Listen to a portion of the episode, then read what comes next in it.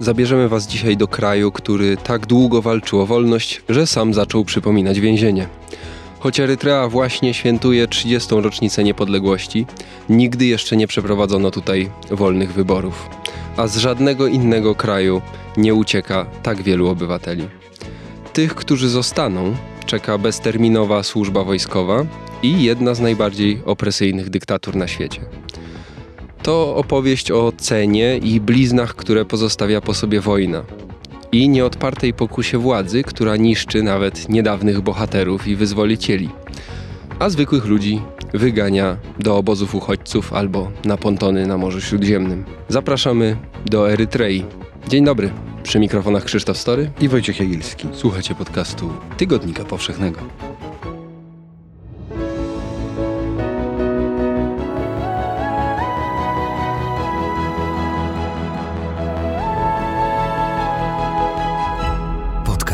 Tygodnika Powszechnego. Weź, słuchaj.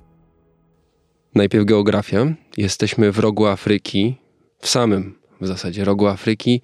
Erytrea jest jednym z tych państw, które ma całkiem długo, długą linię brzegową, ma dostęp do Morza Czerwonego, kilka portów, potencjalnie strategicznie super miejsce do wykorzystania. E, od północy i zachodu graniczy z Sudanem.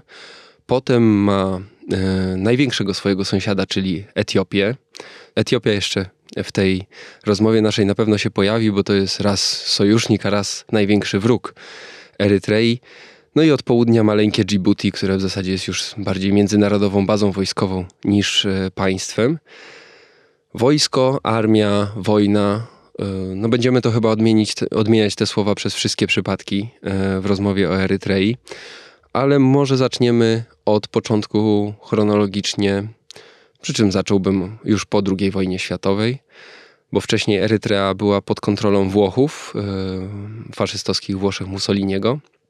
Potem krótkie zarządzanie Brytyjczyków i następnie Brytyjczycy w 50 roku wycofują się z Erytrei, przekazują je niejako pod kontrolę Etiopii, ale z takim zastrzeżeniem, że Etiopia i Haile Selassie mają uszanować autonomię Erytrei co bardzo szybko okazuje się hmm, niewygodne dla cesarza Haile Selassie. E, tak. E, jeszcze dodałbym, sięgając nieco bardziej wstecz, że jednak Erytrea e, była i nie było częścią Etiopii. Była, ale te terytorium e, jako pierwsze z e, terytoriów e, podległych Królestwu Etiopskiemu zaczęło się odróżniać. Erytrea, jak powiedziałeś, to jest wąski pas wybrzeża Morza Czerwonego. To, było pierwszy, to były pierwsze przyczółki, y, z których y, ruszyła w głąb afrykańskiego kontynentu, albo przynajmniej rogu Afryki, ekspansja islamu. I ci Erytrejczycy, znaczy no, Erytrejczycy, nazywa, nazywa, nazywajmy ich Erytrejczykami, no bo są mieszkańcami tego kraju, e, przeszli na nową wiarę, podczas gdy ich bracia, kuzyni, ba, bardzo bliscy kuzyni, no właśnie bracia niemalże, mówiący tym samym językiem, e, tą samą, mającą tą samą kulturę i tożsamość, e, pozostali wyznania chrześcijańskiego, E, a przed muzułmanami cofali się coraz bardziej w głąb. Więc takim bratem, bliźniakiem dzisiejszej Erytrei jest etiopski Tigraj. Mniej więcej tyle samo ludności i skład etniczny jest niemal identyczny. E, to Tigrajczycy stanowią niemal 90% mieszkańców Tigraju, a w Erytrei stanowią 80-70%. Tego Ciężko właśnie nikt nie bardzo wie, bo nie ma żadnych wiarygodnych e, danych e, dotyczących czegokolwiek z Erytrei, poza tym, że wciąż nią rządzi ten sam prezydent.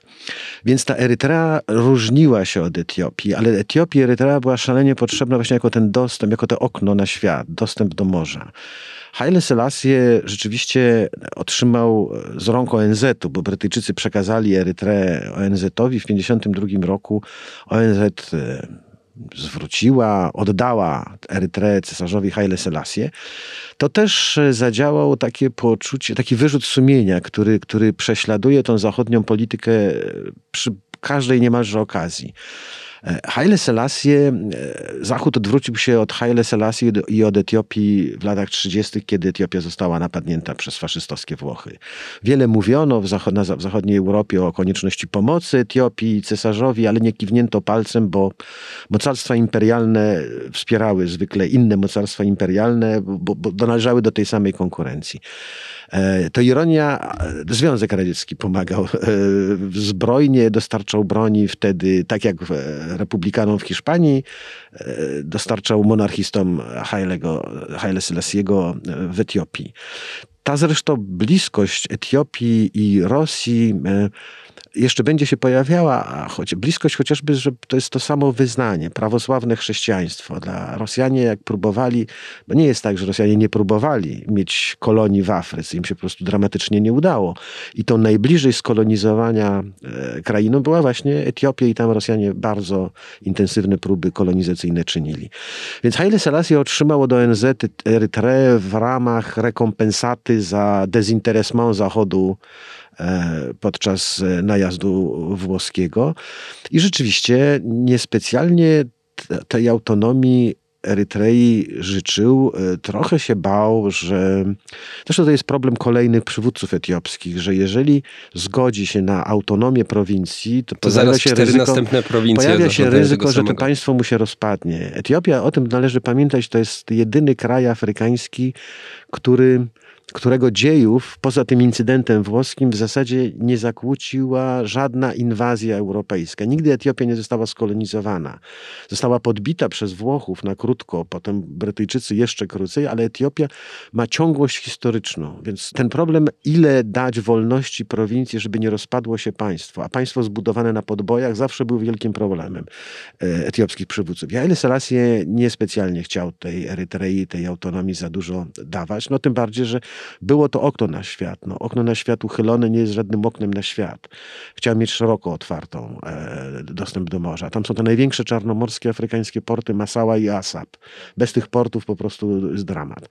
No i w ogóle Erytrea była łakomym kąskiem, bo Włosi podbili Erytreę i, i panowali tam prawie pół wieku i nigdzie nie zainwestowali tak ogromnych pieniędzy jak w Erytrei. Erytrea wyróżniała się poziomem cywilizacyjnym e, w porównaniu z Etiopią no, na, na korzyść. To, to, to dla Etiopii to było jakby to, no, no, nie, nie będę porównywał, bo to każdy porównanie, jako ktoś wielki, zacofany i stary, który może dostać coś nowoczesnego, bogatego, takiego sprawnego. Taką nową zabawkę. No naprawdę wielka pokusa. Ale mówisz o inwestycjach na poziomie jakiejś infrastruktury, infrastruktury właśnie porty, drogi. Tak, tak, tak, tak, tak. No, w ogóle Asmara do dziś uchodzi za, za, za perełkę architektoniczną. Jednym się może ten styl podobać, innym nie. No, szkoda, że nie można jej oglądać, bo wjechać do Erytrei jest niezwykle trudno, a poruszać się po kraju jeszcze trudniej. W każdym razie e, Haile Selassie tą Erytreę bardzo chciał mieć e, dla siebie i autonomii Erytrei odmówił, zlikwidował. Zachód nie protestował. Uznał to za wewnętrzną sprawę etiopską. Erytrejczycy z kolei uznali to za złamanie wszelkich obietnic, trochę też E, no, no, krzywda, ale krzywda też na honorze, bo, bo, bo, bo, bo, bo, no bo zostali potraktowani po prostu jak pętaki. Zostali wchłonięci i nikt słowa złego nie powiedział. I wkrótce, no nie minęło 10 lat, no, powstania zbrojne nie wybuchają z dnia na dzień. Mhm. Minęło niespełna 10 lat i w Erytrei zaczęła działać e, partyzantka erytrejska. Jesteśmy w tym momencie w latach 60. Lata 60. 62, lat 60. W 62 Haile Selassie rozwiązuje para, parlament erytrejski, jakby resztki tego, tej niezależności, już bardziej teoretycznej wtedy to trzeba się po prostu z nimi pożegnać. No a Erytrejczycy pożegnać się nie chcą. Zakładają Euro... Y, Front Wyzwolenia Front Erytrei. Front Wyzwolenia Erytrei, potem następne partie. Najsilniejszym z tych ugrupowań zbrojnych, najsilniejszym okazał się Ludowy Front Wyzwolenia Erytrei, który dzisiaj rządzi w Erytrei. E, te, ta, ta, te powstanie zbrojne i, i mm, erytrejskie bardzo też pokazało taki cynizm geopolityki, e, który no, uprawiany jest wszędzie na świecie, ale właśnie w rogu Afryki chyba jest to najbardziej widoczny, e, taki nieolukrowany, no, no, no po prostu czarno na białym wychodzi. W latach 60., kiedy Erytrejczycy chwycili za broń, w Etiopii panował Haile Selassie, którego wspierał Zachód, Amerykanie bar, najbardziej. E, ponieważ Amerykanie wspierali Etiopię, no to e, Rosjanie wspierali wtedy sąsiadkę Somalię, skłóconą z Etiopią taką odwieczną nieprzyjaciółkę. Nie ma odwiecznych nieprzyjaciół, ale no tak się używamy takiego eleganckiego i efektownego zwrotu. No ale zdarzyło się, że w, na początku lat 70. E, młodzi oficerowie bardzo lewicowym nastawieniu obalili Haile Selassie, cesarza, rozwiązali monarchię i wprowadzili komunistyczne, zamierzali wprowadzić komunistyczne porządki.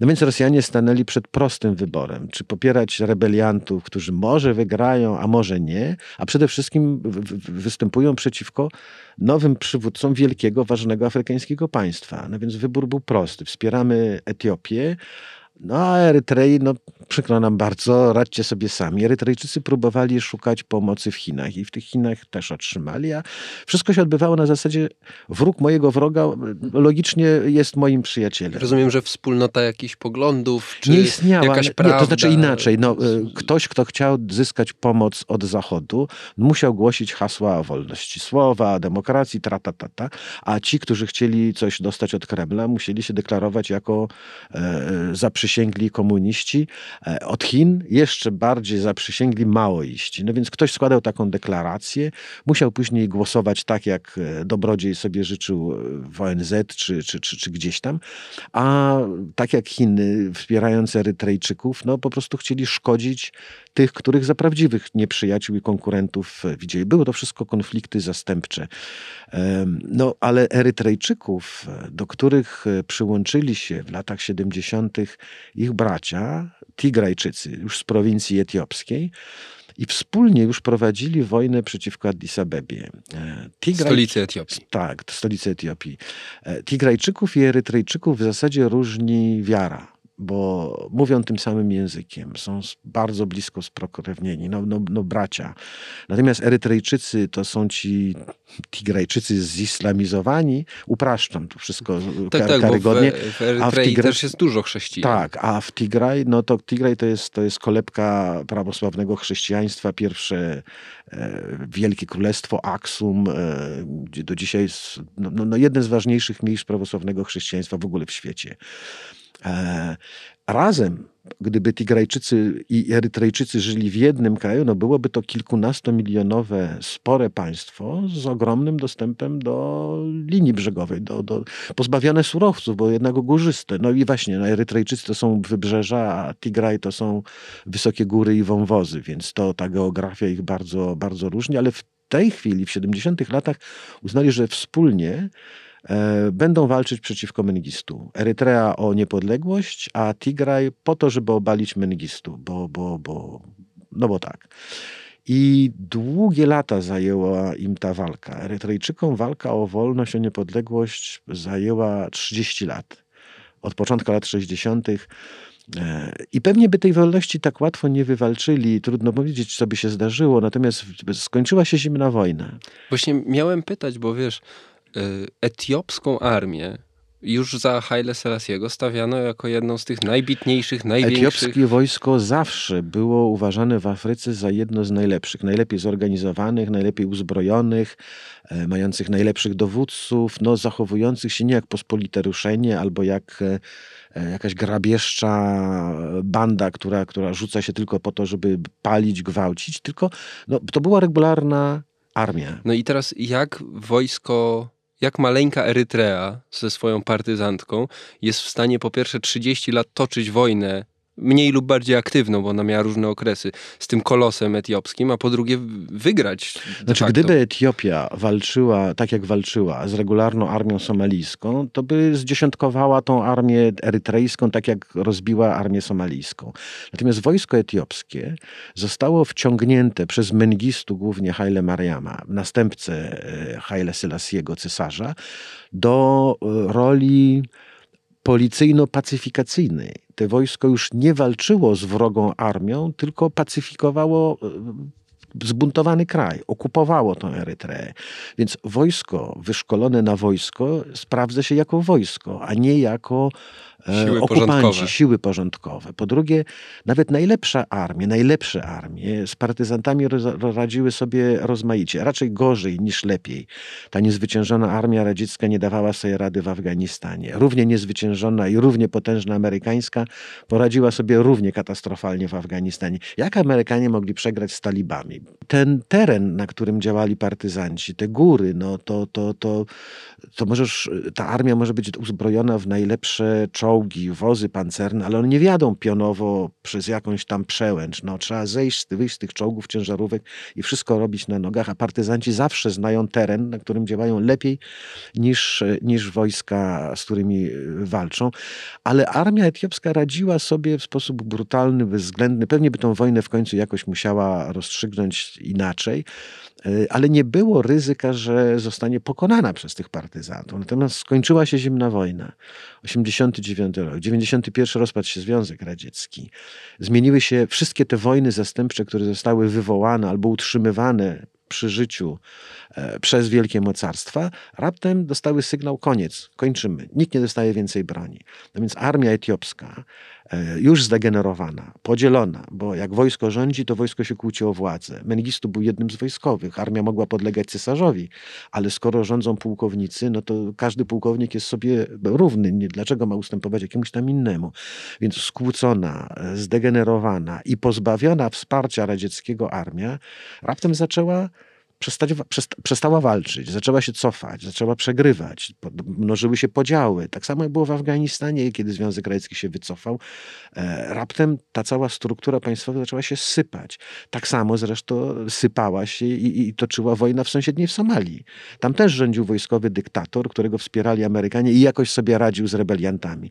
Kiedy Amerykanie powiedzieli, teraz będziemy wszyscy żyli długo i szczęśliwie i kochajmy się, to się wszystko posypało. O ile w Somalii ta wojna e, przerodziła się w taką kompletną anarchię, która, z którą mamy do czynienia dzisiaj, w Etiopii partyzanci erytrejscy i tigrajscy sprzymierzeni ruszyli marszem tak jak z góry w dół, niepowstrzymanym, wkroczyli do stolicy i zdobyli władzę. To I była- rządzili Etiopią przez parę dekad.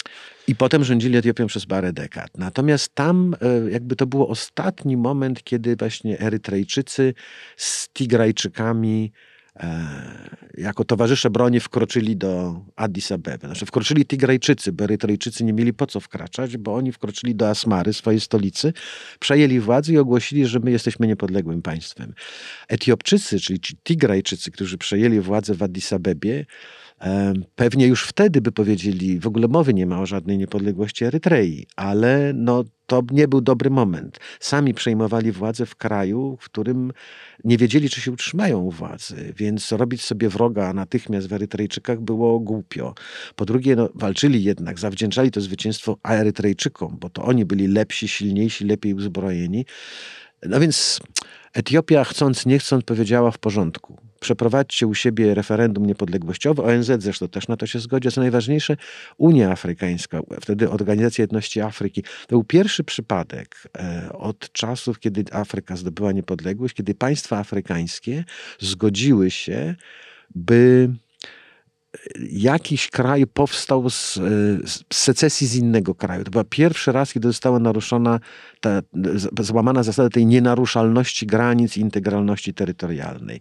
Więc wszyscy uznali, że Erytrejczykom należy się wolne państwo. Zbyt dużo zainwestowali, zbyt wielką zapłacili cenę. I też był taki moment, że nie za bardzo miał im kto przeszkodzić, bo Ale Tigrajczycy, to było sprawiedliwe. To było, to było tak. sprawiedliwe i wydawało się nawet, że nic złego, złego nie będzie, no bo o Boże drogi, no, towarzysze wojny partyzanckiej. Jedni będą rządzić w Addis Abebie, drudzy w Asmarze. Była mowa o niepodległości, ale nie było mowy o zatrzaskiwaniu drzwi. Porty erytrejskie miały służyć Etiopii. W Erytrei mówiono, że po co nam wprowadzać e, własną walutę, skoro świetnie obowiązuje to, te pieniądze etiopskie. Zresztą w ogóle też było wiele osób i wtedy, a dziś się o tym znów mówi, że, że, że to nikt nie mówi, że to tak raz na zawsze. Że dzisiaj jest niepodległa Erytrea, ale kto wie, czy ta niepodległa Erytrea nie zechce się za jakiś czas znowu stowarzyszyć z Etiopią, ale na takich innych troszeczkę prawach. Więc e, rozstanie było pokojowe i dżentelmeńskie. Tak jak zdarzają się rozwody, gdzie później partnerzy e, wspólnie wychowują dzieci, dbają o wspólne dobro, nie będąc już formalnie w, małżeństwie, w małżeńskim związku. Na to się zanosiło. W archiwum tygodnika znalazłem reportaż Marcina Żyły. Podlinkuję go też y, na stronie z tym podcastem, bo jest świetny. To jest tekst z 2017 roku. Opowiada o pani, która dzisiaj pomaga ludziom uciekającym z Erytrei na tym szlaku uchodźczym. Natomiast tam jest też um, opisany ten moment z, 90, z początku lat 90., kiedy Erytrea uzyskuje niepodległość. Jest rozpisany plebiscyt. Tak? Wszyscy zgadzają się, że sprawiedliwym no wyjściem wiadomo, jest, każdy jest za niepodległością. Jest własne państwo. Władzę przejmuje e, bohater rządzący narodowy. bohater, wyzwoliciel, rządzący Erytreą do dzisiaj Izajas Afewerki. I w tym tekście i też wielu innych chyba. To, to jest taki rzeczywisty moment nadziei dla Erytrei. Tak, no na teraz normalne przy okazji państwo. 30. tej rocznicy e, dziennikarze e, agencji światowych, wielkich gazet wypytywali Erytrejczyków właśnie o ten moment sprzed 30 lat. I wszystkie wypowiedzi są jednakie, że to była jedna z najszczęśliwszych chwil w ich życiu, że to była chwila nadziei. Ci, którzy uciekli już wtedy z Erytrei przed wojną, mieszkali w Skandynawii, w Stanach Zjednoczonych, gdzieś w Europie Zachodniej, pakowali manatki, chcieli wracać do siebie do kraju, inwestować, rozwijać to wszystko łączyli z tą niepodległością ogromne nadzieje. E, I we wszystkich tych wypowiedziach jest właśnie taka nieprawdopodobna, czarna gorycz że, że jak to się wszystko skończyło. O tym opowiemy jeszcze. E, ta niepodległość nastąpiła w 1993 roku, po takim krótkim okresie separacji. Wtedy Erytrea ogłosiła niepodległość, e, pożegnała się grzecznie z Etiopią, Etiopia pożegnała się grzecznie z Erytreą, życząc jej wszystkiego najlepszego na nowej drodze życia. I no właśnie, i tu się skończyło wszystko to, co, co, co, co dawało nadzieję, dlatego że w Erytrei mm, nowe władze, tymczasowe, czyli ci, którzy przejęli władzę, wygrali wojnę partyzancką, e, zapowiedziały, obiecały nową konstytucję. Jak będzie ta nowa konstytucja, miały zostać przeprowadzone wolne wybory. Wiadomo było, że wygrają ci, którym Erytrejczycy są najbardziej wdzięczni, czują się e, dłużni, dłużnikami wobec nich. No ale to zaczęto pisać. W Etiopii partyzanci tigrajscy o podobnych poglądach na życie i świat, co Erytrejczycy, obiecywali podobne rzeczy. Natomiast e, i jedni i drudzy zaczęli rządzić swoimi krajami tak, jak się rządzi zapewne, bo nigdy nie byłem w partyzanckim obozowisku. Nie ma dyskusji, wydaje się rozkazy, a, Jest komendant. a podwładni słuchają rozkazów komendanta, bo inaczej to się wszystko rozłazi. Etiopia, Tigraj, Tigrajczycy stanowią garstkę e, w Etiopii, to jest nie, mniej niż 10% ludności kraju.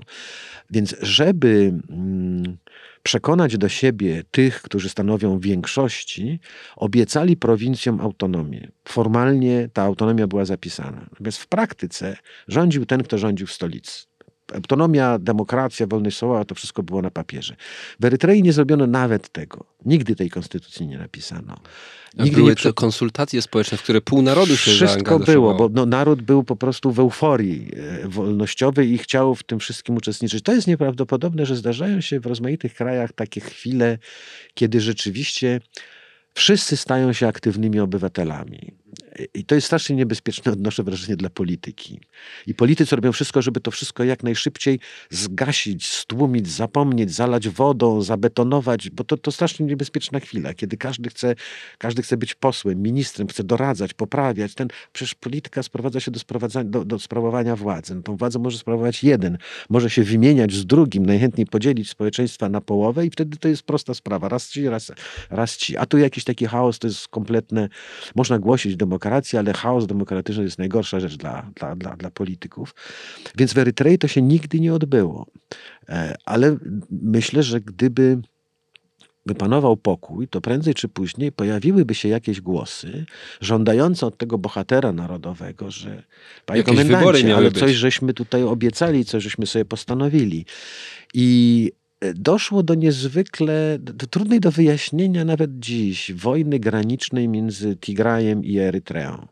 e, twój, e, Etiopią i Erytreą, ale praktycznie Tigrajem i Erytreą. O mieścinę, która nie ma żadnego znaczenia.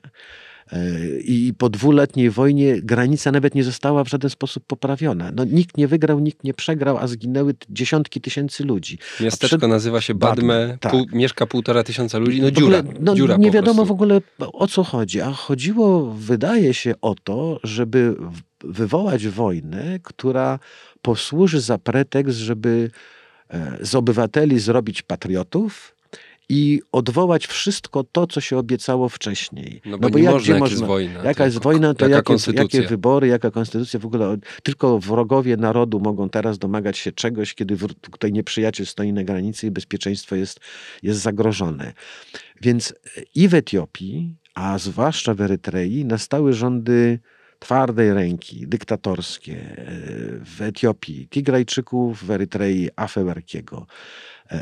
Erytrea, to już zostawmy może tą Etiopię na chwilę przynajmniej, ale Erytrea pod rządami Afewerkiego przemieniła się może nawet nie w więzienie, ale w wojskowe koszary, bo to, co wspomniałeś, e, wprowadził przepis, że do wojska może zostać powołany każdy, od którymś tam wieku, no sześciolatków się nie powołuje do wojska. Od 17 Od roku. 17 roku życia. Bodajże, a mężczyźni to zdaje się tam do jej 70.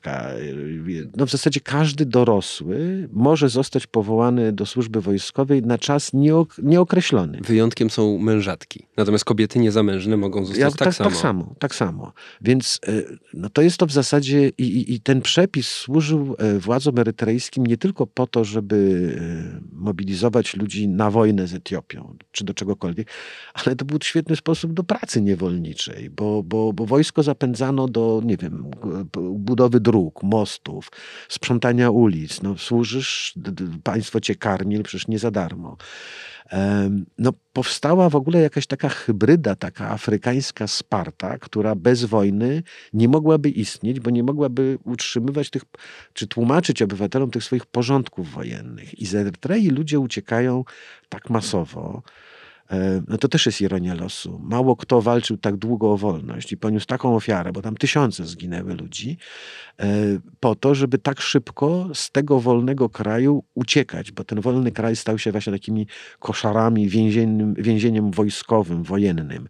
Uciekają właśnie przed tą służbą wojskową, bo który młody człowiek zechce tak sobie właśnie wyobrazi życie, że, że mając lat 14-15 będzie jeszcze jakieś miał marzenia, a w wieku 17 lat zostanie wezwany do wojska i przesłuży w nim nie wiadomo ile.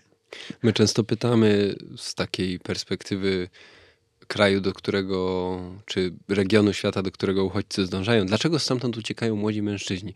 No w przypadku właśnie- Erytrei to właśnie- właśnie, właśnie dlatego, dlatego. że oni spędzą pół Tak, życia w i, wojsku. I Erytre, w Erytrei nie toczy się wojna domowa. Nie jest Erytrea najeżdżana. Jeżeli już, to ona najeżdża na kogoś. Więc te formalne jakby warunki uznania kogoś właśnie za tego uchodźcę, jakby nie zostają spełnione. Nie ma głodu w Erytrei. Natomiast no, ktoś, kto się rodzi w Erytrei, ma perspektywę, że całe życie spędzi jako szeregowy w wojsku, wykonując rozkazy jakiegoś komendanta.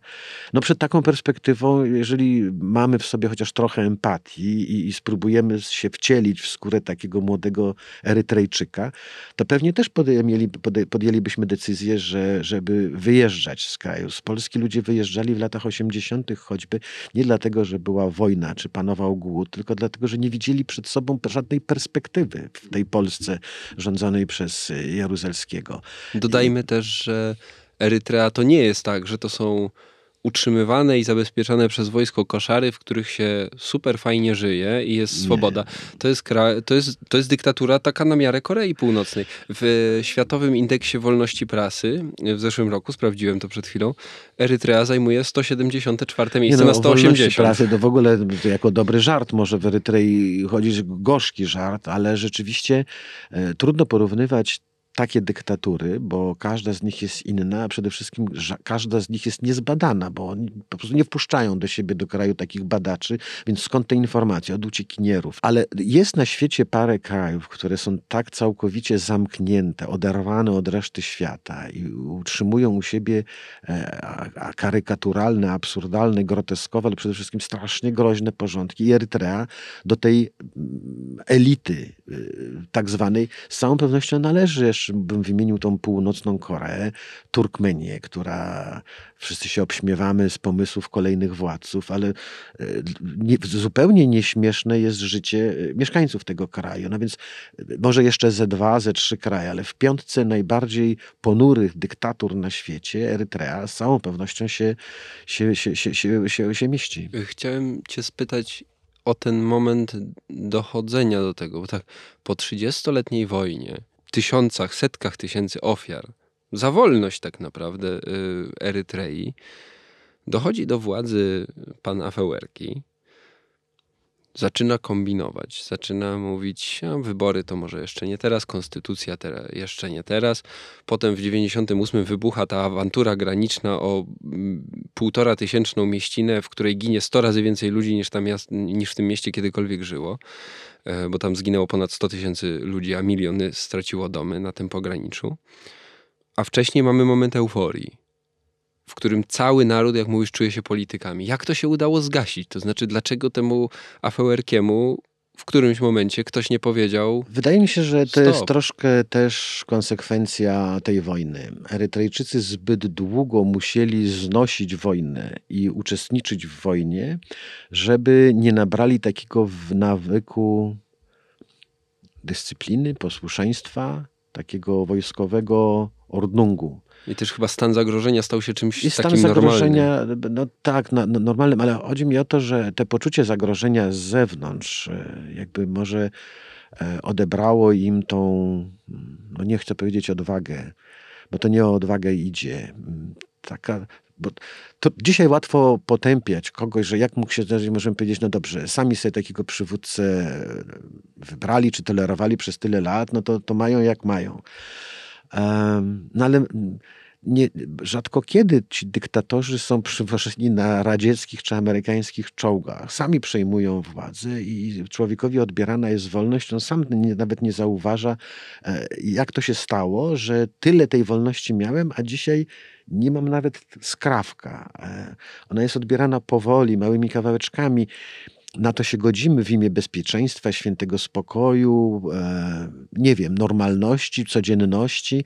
Nadziei, I, że to już ostatni albo, raz. Albo, że to już ostatni raz, bo nam tak obiecują. E, i, i, I myślę, że w Erytrei się w podobny sposób stało, a pamiętajmy o tym, że to jest społeczeństwo, które zostało niezwykle zbrutalizowane, straumatyzowane tą wojną trzydziestoletnią, która się toczyła na ich terytorium, w ich kraju. Oni padali ofiarą. To nie była tak, że ta wojna, ofiarą wojny Erytrei erytrejsko-etiopskiej byli Etiopczycy. Nie, ta wojna była prowadzona w Erytrei i Erytrejczycy ginęli i Erytrejczycy walczyli. Więc e, takie społeczeństwo jest y, ten kręgosłup czy, czy, czy swoboda myślenia takiego społeczeństwa jest troszeczkę zakłócona. Ono też żyje w warunkach partyzanckiego obozu, obozowiska. Znalazłem taki cytat z Dana Connella. To był E, były już korespondent Washington Post, e, zajmujący się rogiem Afryki, e, napisał kiedyś takie słowa: Wojny wytworzyły u Erytrejczyków coś w rodzaju kultury wojennej i tożsamości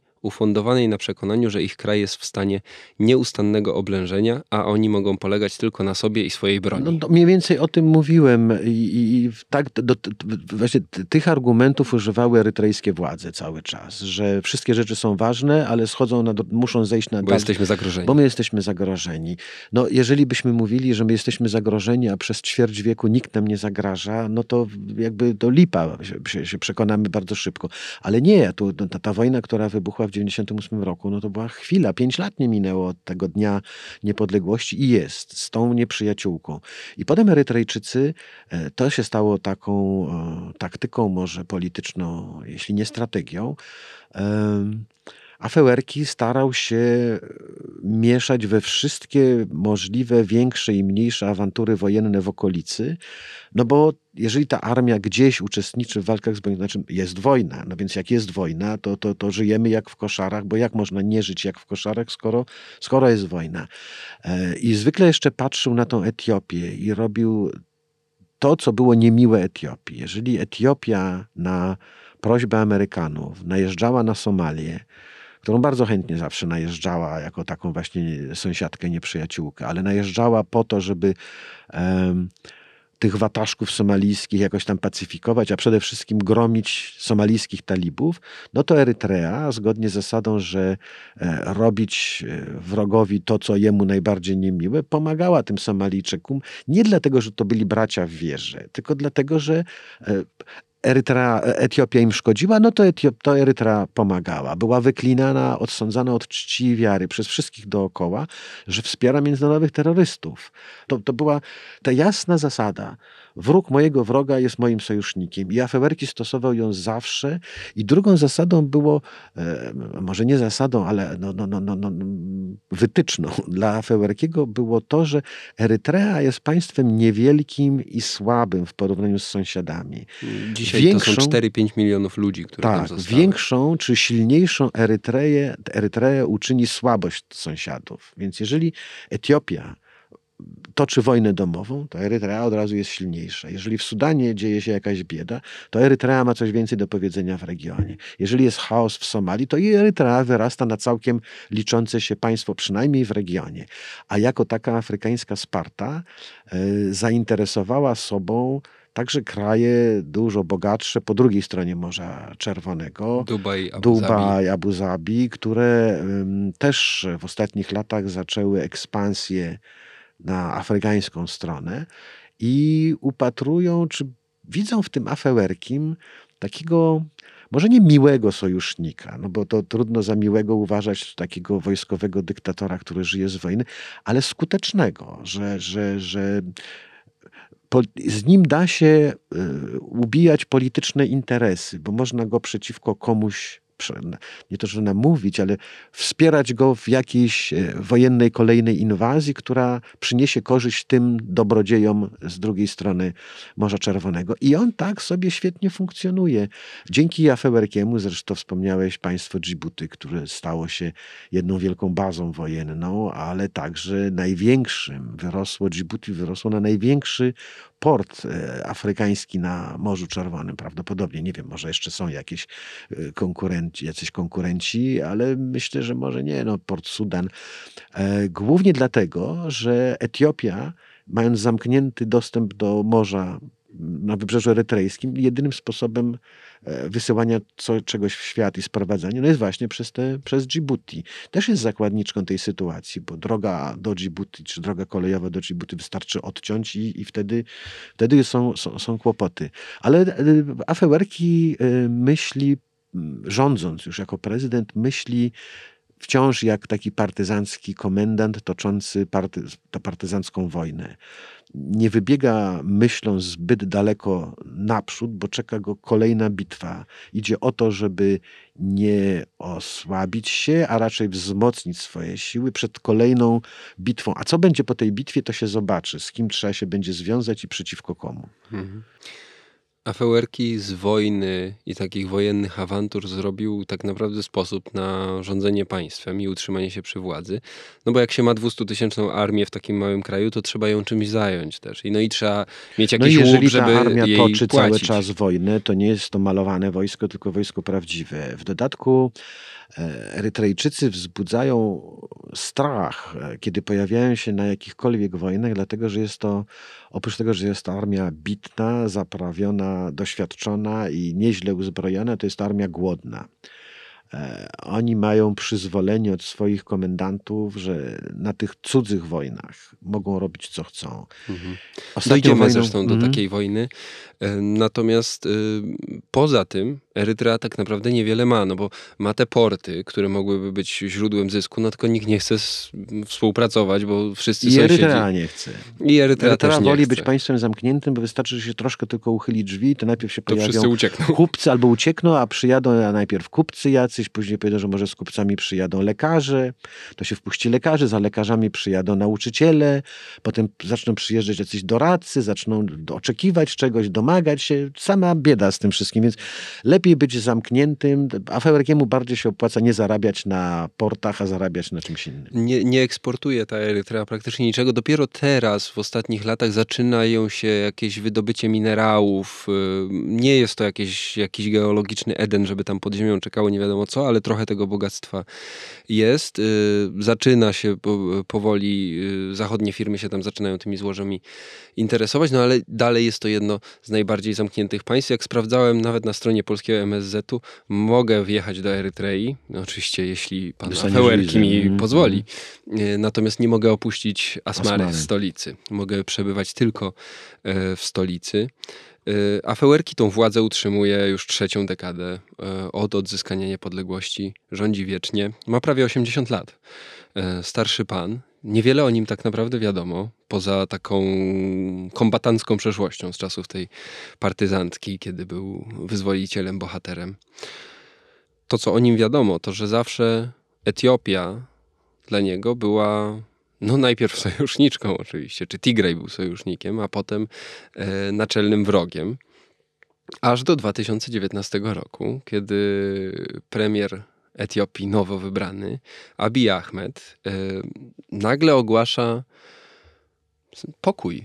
Pokój między Erytreą i Etiopią, zaskakujący dość, na tyle zaskakujący, że... ale oczekiwany, znaczy wszystkim miły, dlatego że ten pokój, znaczy Abiy Ahmed, młody, 40-letni polityk, e, zmienił władzy w Addis Abebie tych Tigrajczyków, którzy no, zapisali się owszem jako ludzie, którzy otworzyli Etiopię na zagraniczne inwestycje, ale rządzili w sposób bardzo brutalny i dyktatorski. I jak umarł premier Meles Zenawi, ich przywódca, polityk te, podobnego kalibru i, i, i poglądów jak Isaias Afewerki, to nie znalazł się już żaden inny, który by to wszystko potrafił trzymać w garści. I ten Ahmed Abi przychodził do Addis Abeby jako etiopski Gorbaczow, który głosił, że dalej się już żyć tak nie da i to No wszystko tam trzeba zmienić. Gorbaczow, to był Barack Obama. E, no, Tak go nazywano. No, no to my tak go nazywaliśmy w Etiopii, nikt go pewnie tam tak nie nazywał, tak samo jak i Gorbaczowem. No w każdym razie on, on uosabiał sobą taką nadzieję, nowe otwarcie. I pierwszą podstawową rzeczą był pokój z Erytreą, co zostało przyjęte i w Erytrei, i w Etiopii, i na Zachodzie, myślę, zwłaszcza na Zachodzie, przyjęte entuzjastycznie, że oto znalazł się nowy polityk, jakby potwierdzenie tych wszystkich nadziei, y, które z nim wiązano, e, zawiera pokój z, z, kimś, kto był jego wrogiem, z kim toczył wojny, marnował pieniądze na to zbrojenie, na to wszystko. Więc, y, więc świetnie.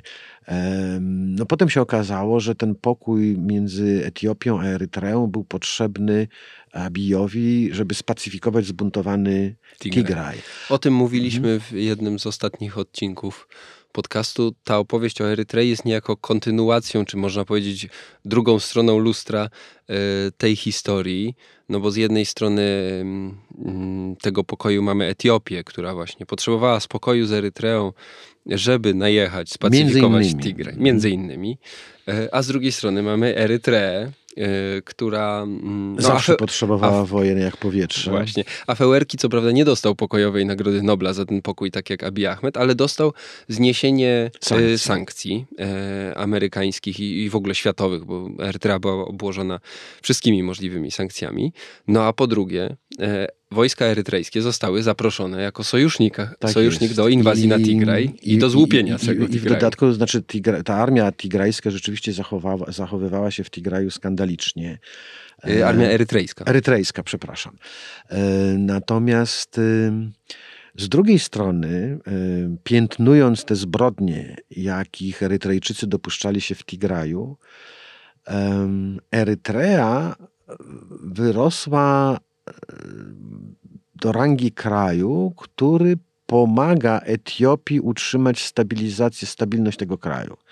Że pomoc erytrejska pomogła Etiopii zachować jedność, bo i Afryka, i świat dużo bardziej byłby przerażony perspektywą rozpadu Etiopii, e, któremu rozpadu, któremu by towarzyszyły wojny wszystkich ze wszystkimi, niż pacyfikacji nawet tej najbardziej krwawej jednej z prowincji, co pozwoliło zachować jedność. Więc afewerki z awanturnika wyrósł do rangi takiego bezwzględnego pacyfikatora. spokoju. Gwaranta, tak, świętego spokoju. Nawet jeżeli ten spokój przypomina spokój właśnie więzienny, to, to ale jednak taki, taki spokój też e, w tej geopolityce się, się, się liczy. Problemem, i rzeczywiście on e, raptem zaczął podróżować. Nie wszędzie, ale był na przykład w, w, w tym roku bodajże udał się z podróżą zagraniczną do Chin. W przypadku w ogóle zagranicznych podróży prezydenta erytrejskiego to rzadkość. On się wybiera na konferencję Unii Afrykańskiej, ale, ale poza Afrykę to wyjeżdża niezwykle rzadko. Być może wiąże się to też z, z wiekiem i i jak to z wiekiem, z niedomagającym zdrowiem przywódcy. Robert Mugabe zaczął jeździć do Singapuru i do Chin nie tylko dlatego, że pokłócił się z Wielką Brytanią, tylko że tam byli lekarze, którzy mu obiecywali życie długie i szczęśliwe i ono takie było, bo dożył prawie 100 lat. Więc kto wie, czy Afewerki, który dobiega osiemdziesiątki, też nie zaczął jeździć do tych Chin właśnie po to, żeby, żeby szukać tam jakiegoś cudownego No ale też leku. do niego zaczęli przyjeżdżać. i do niego zaczęli przyjeżdżać, bo, bo, bo, bo wystarczyło znieść te sankcje i Erytrea jakby została przywrócona, może nie do łask, ale zdjęto z niej te, te piętno tej tej, tej awanturnicy. Ciekawe, co się zdarzy teraz, bo obok wybuchła nowa wojna w Sudanie, też o niej rozmawialiśmy.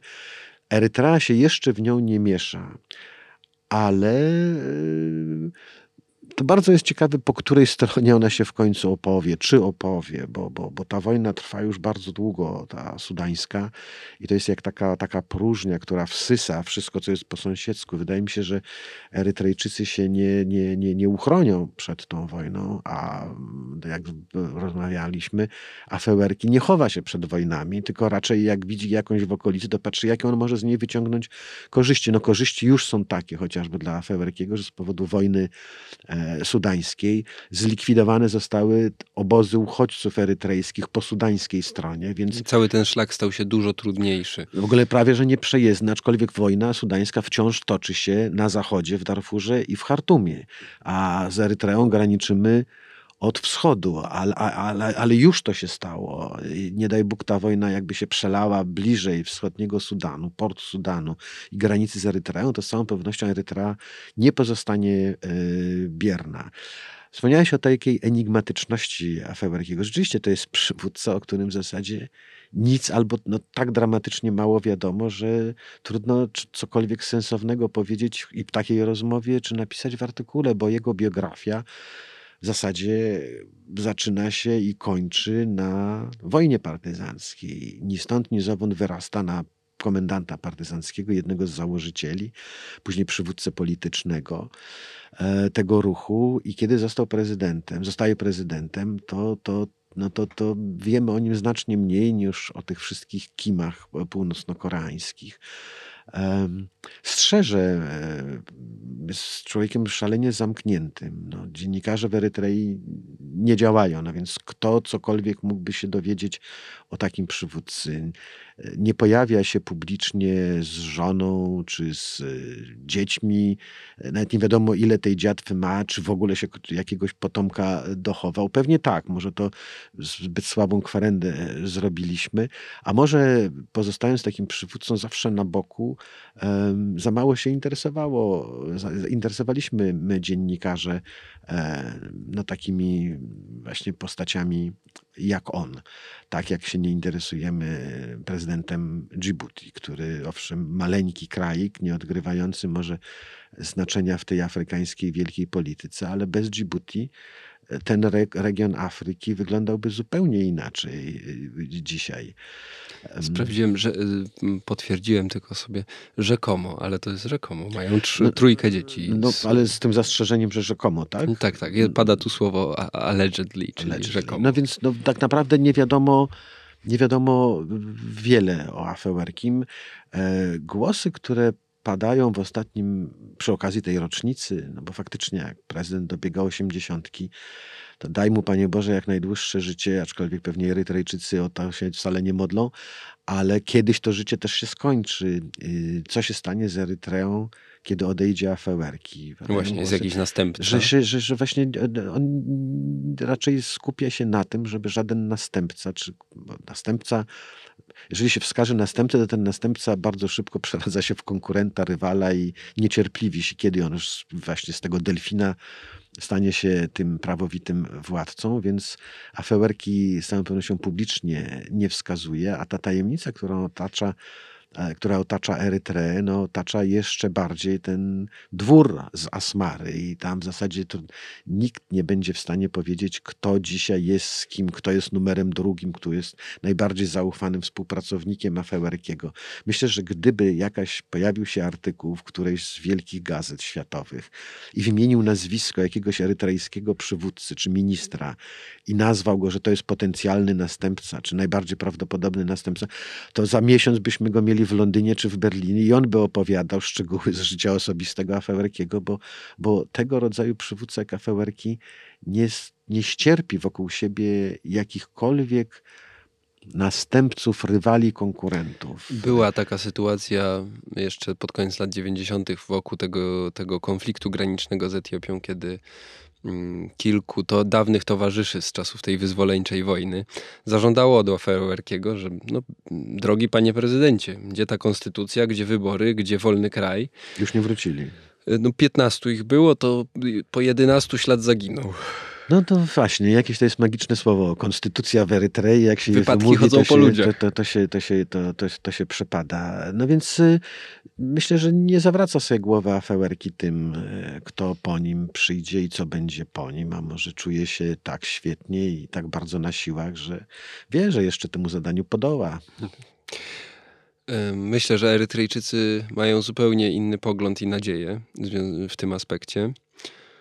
Chciałem chwilę o tych, którzy z Erytrei uciekają. No uciekają, przed czym uciekają, no to już opowiedzieliśmy. Przed wojskiem, marazmem, beznadzieją.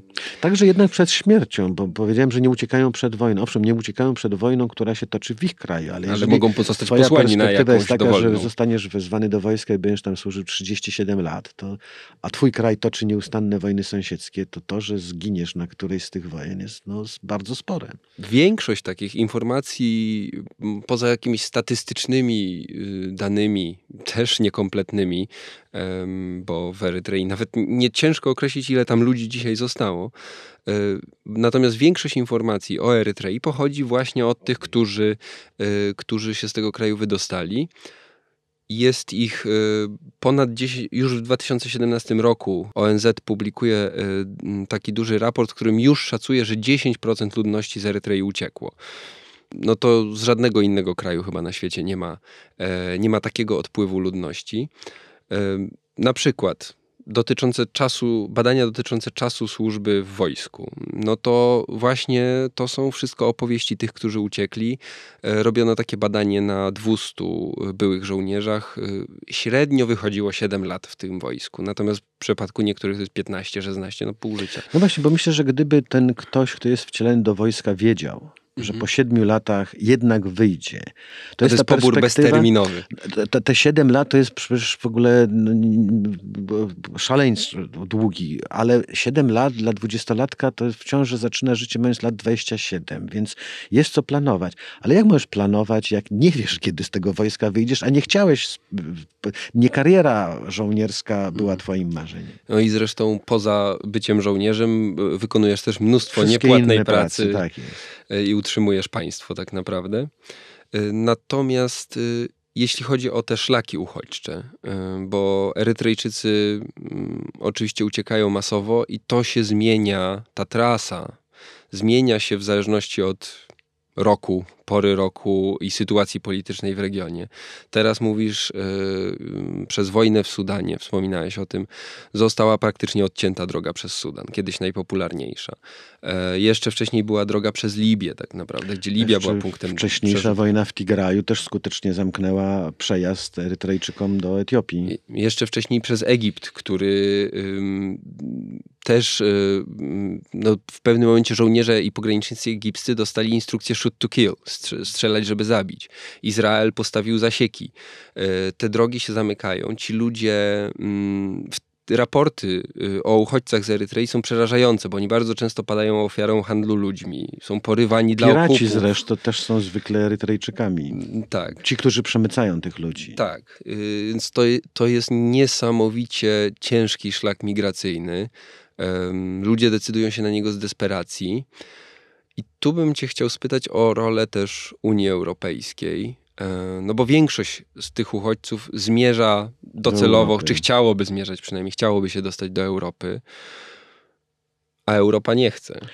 No trudno, żeby Europa trz- witała ich z otwartymi rękoma i otwartymi drzwiami. Boimy się e, tych e, fal migracyjnych, e, tej, tych wę- ty- tej wędrówki ludów, a przecież no właśnie wędrówki ludów to, to, to, są dzieje ludzkości. Em, Bronimy się jak możemy. Europa została zaskoczona już prawie 10 lat temu, 10 lat prawie minęło przed e, kiedy ta, ta, ta armia uchodźcza, armia to też złe określenie, no, kiedy te, no, no, te rzesze uchodźcze czy migracyjne tak masowo ruszyły do Europy. To głównie Została- przez wojnę w Syrii wtedy. Została zaskoczona Europa, nie była przygotowana i ci mm, migranci, e, no widzieliśmy, dziennikarze pokazywali, jak przemierzali właśnie lądem ze strony tureckiej albo próbowali na tych tratwach, pontonach pokonywać Morze Śródziemne, ginęli na naszych wybrzeżach. Europa to, co na taki jaki pomysł wpadła, to żeby te graniczne zasieki przesunąć możliwie jak najdalej na południe. E, opłacamy jako Unia Europejska mm, państwa Sahelu, czy jak wspomniałeś, Egipt, w Sudanie też. e, I obydwaj generałowie, którzy dzisiaj toczą wojnę domowę, y, też te zadania takie mm, wartownicze dla Europy wykonywali. No po prostu odsuwamy te nieprzyjemne obrazki od siebie trochę. No też nie tylko, bo próbujemy mm, tłumaczyć tych, em, tym, czy uświadamiać e, tym migrantom, że może jednak lepiej, jakby próbowali urządzić sobie życie jednak przynajmniej na swoim kontynencie. No to taka dobra rada, ale, ale, ale, ale no, dla nich to jest, y, nie dlatego uciekają z Afryki, bo tam jest gorąco, tylko dlatego, że wiedzą, że te życie prędzej urządzą sobie w Europie, że są większe możliwości. Wielka różnica, jak ktoś ucieka z Erytrei i trafi do Konga. No, to rzeczywiście wielka różnica. Brytyjczycy wpadli na pomysł, żeby te punkty tymczasowe, tam gdzie ci uchodźcy, którzy chcieliby uciekać do Europy, żeby one znajdowały się w Rwandzie. E, Państwa afrykańskie mają i europejskie mają długą tradycję utrzymywania takich punktów tymczasowych z dala od swoich wybrzeży, swoich nieb i tak dalej. Po II wojnie światowej w Afryce, w Ugandzie, w Tanzanii, także Polacy, którzy z armią Andersa wyszli z Europy, tam czekali na zgodę, czy zostaną wpuszczeni do Wielkiej Brytanii, czy też nie. Wielu z nich zostało we wschodniej Afryce. E, Część została w południowej Afryce, to jest ta stara emigracja polska. No dzisiaj Brytyjczycy mówią, że, że, że to niech oni sobie czekają w Rwandzie, aż my w Londynie rozpatrzymy ich wnioski. Niech nie spieszą się, niech nie płyną w pław przez kanał La Manche, Em, tylko tak to będzie wyglądało. Mm, To są środki zaradcze, bo, bo, bo, bo chyba nie ma żadnego pomysłu, jak ten problem rozwiązać, bo chyba nie może być pomysłu, jak ten problem rozwiązać. Póki e, świat jest, y, dzieli przepaść między tym, tą częścią zamożną, znacznie mniej liczną i bardzo liczną biedotę, światową biedotę.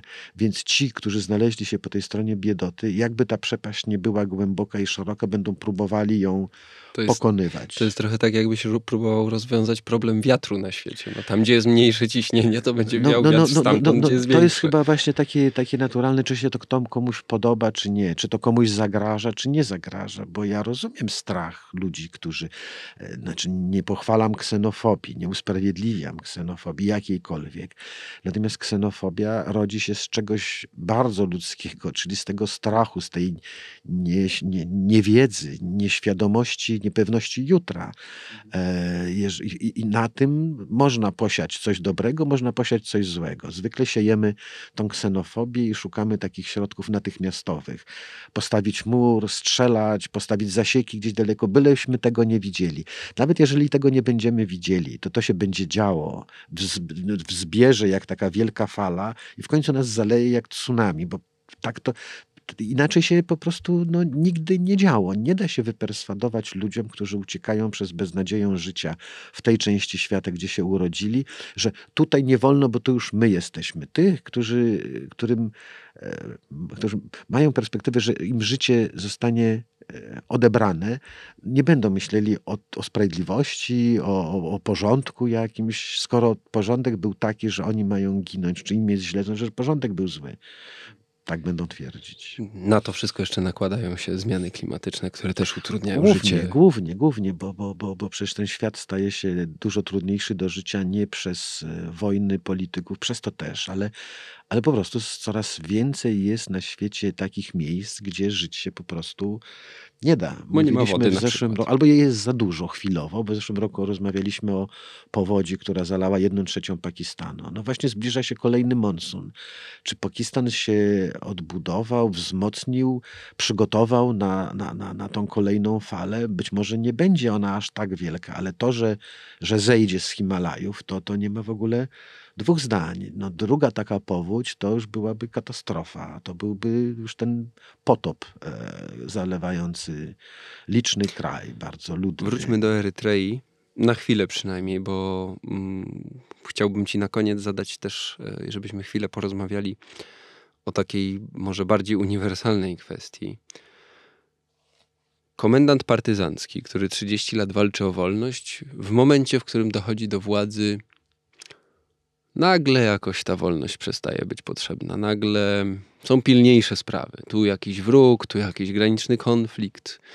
I tak 30 lat znowu mija, a wolności no, ten komendant to zaznał, ale y, jego krajanie nie bardzo. Czy ty myślisz, że. Bo wielu jest takich komendantów wojennych, bojowników o wolność, którzy jak dochodzą do władzy, to nie zrzucają tych generalskich dowódczych mundurów, tylko, um, tylko siadają na, na tronach swoich poprzedników, tak naprawdę, i jeszcze je wyżej troszkę podnoszą. Czy myślisz, że to jest y, coś, co się dzieje w trakcie, czy to jest cynizm od początku? E, mi się wydaje, że to. Pojawia się i rozrasta. E, nie, nie podejrzewam żaden cynizm, żadne wyrachowanie. Mm, myślę, że oni są po prostu przez te lata w partyzantce, w buszu, e, w wojnie, e, stają się dyktatorami w takim, w swoim rozumieniu, w dobrym tego słowa znaczeniu. Wiedzą, że dowództwo może być w jednych rękach, bo inaczej nie ma żadnego dowództwa.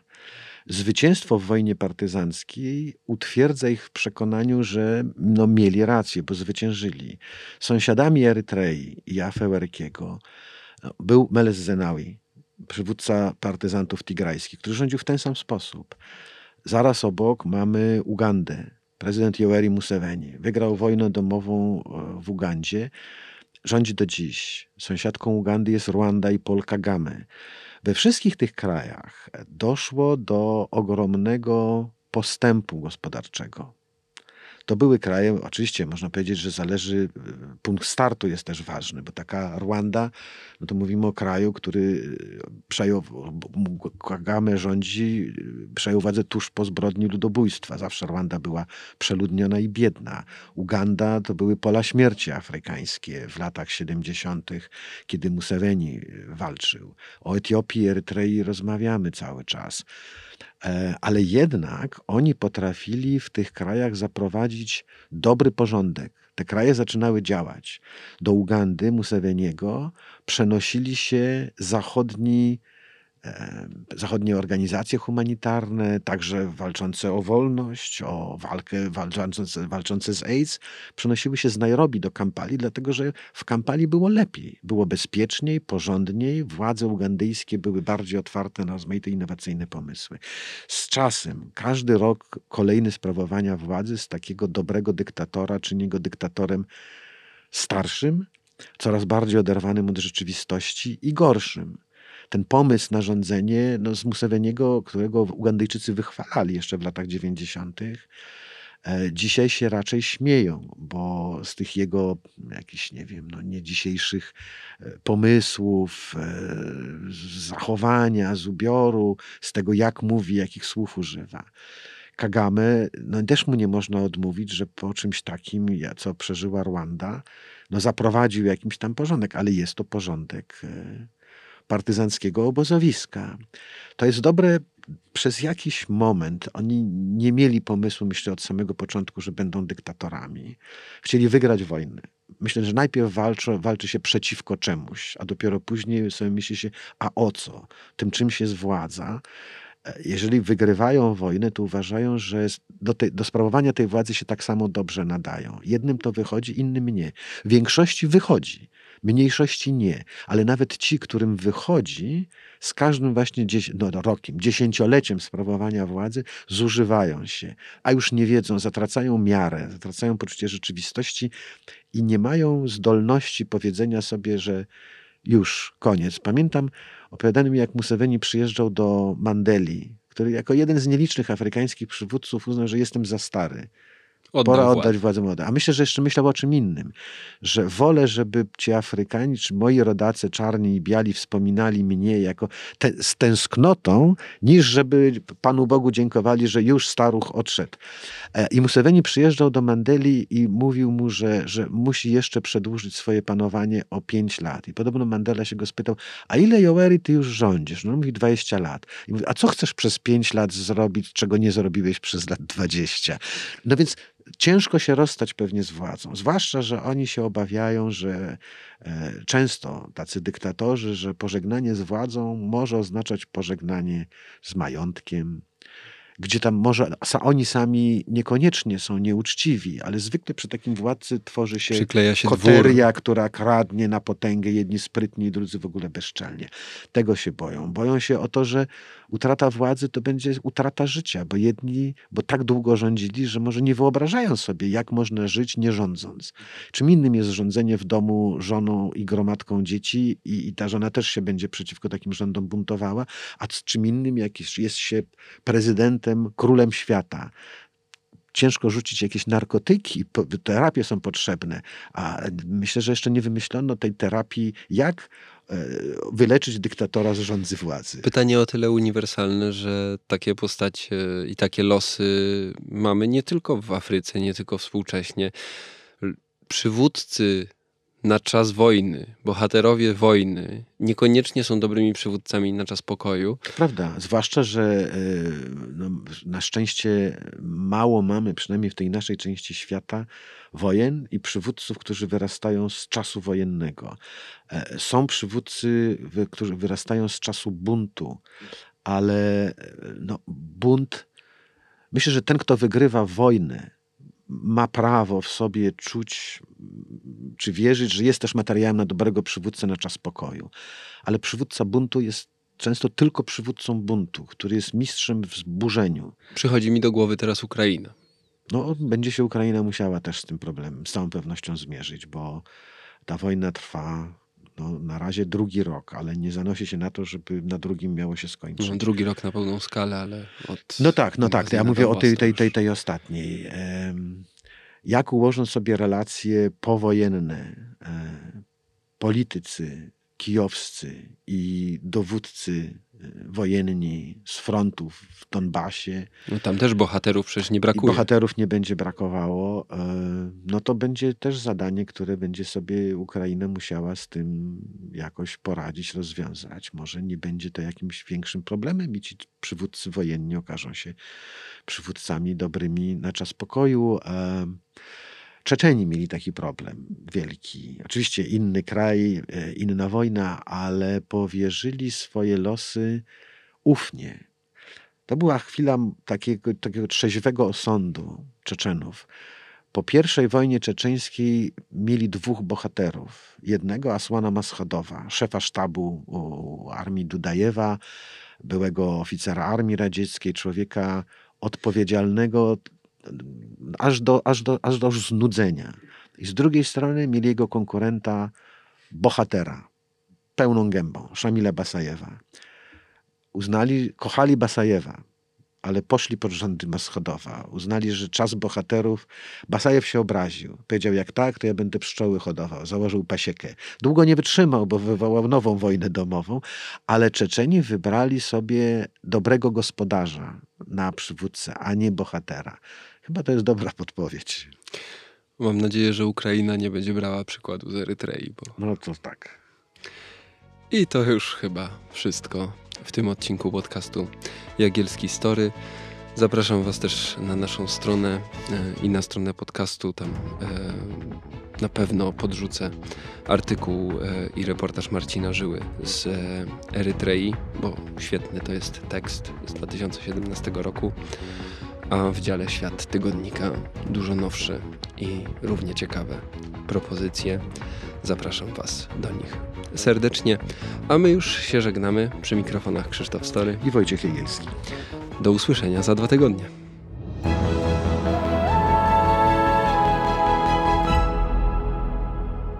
Dziękujemy za wysłuchanie podcastu powszechnego. Teraz zapraszamy na www.tygodnikpowszechny.pl, gdzie znajdziesz więcej materiałów pisma niezależnego dzięki swoim czytelniczkom i czytelnikom. Weź, czytaj i rośnij z nami.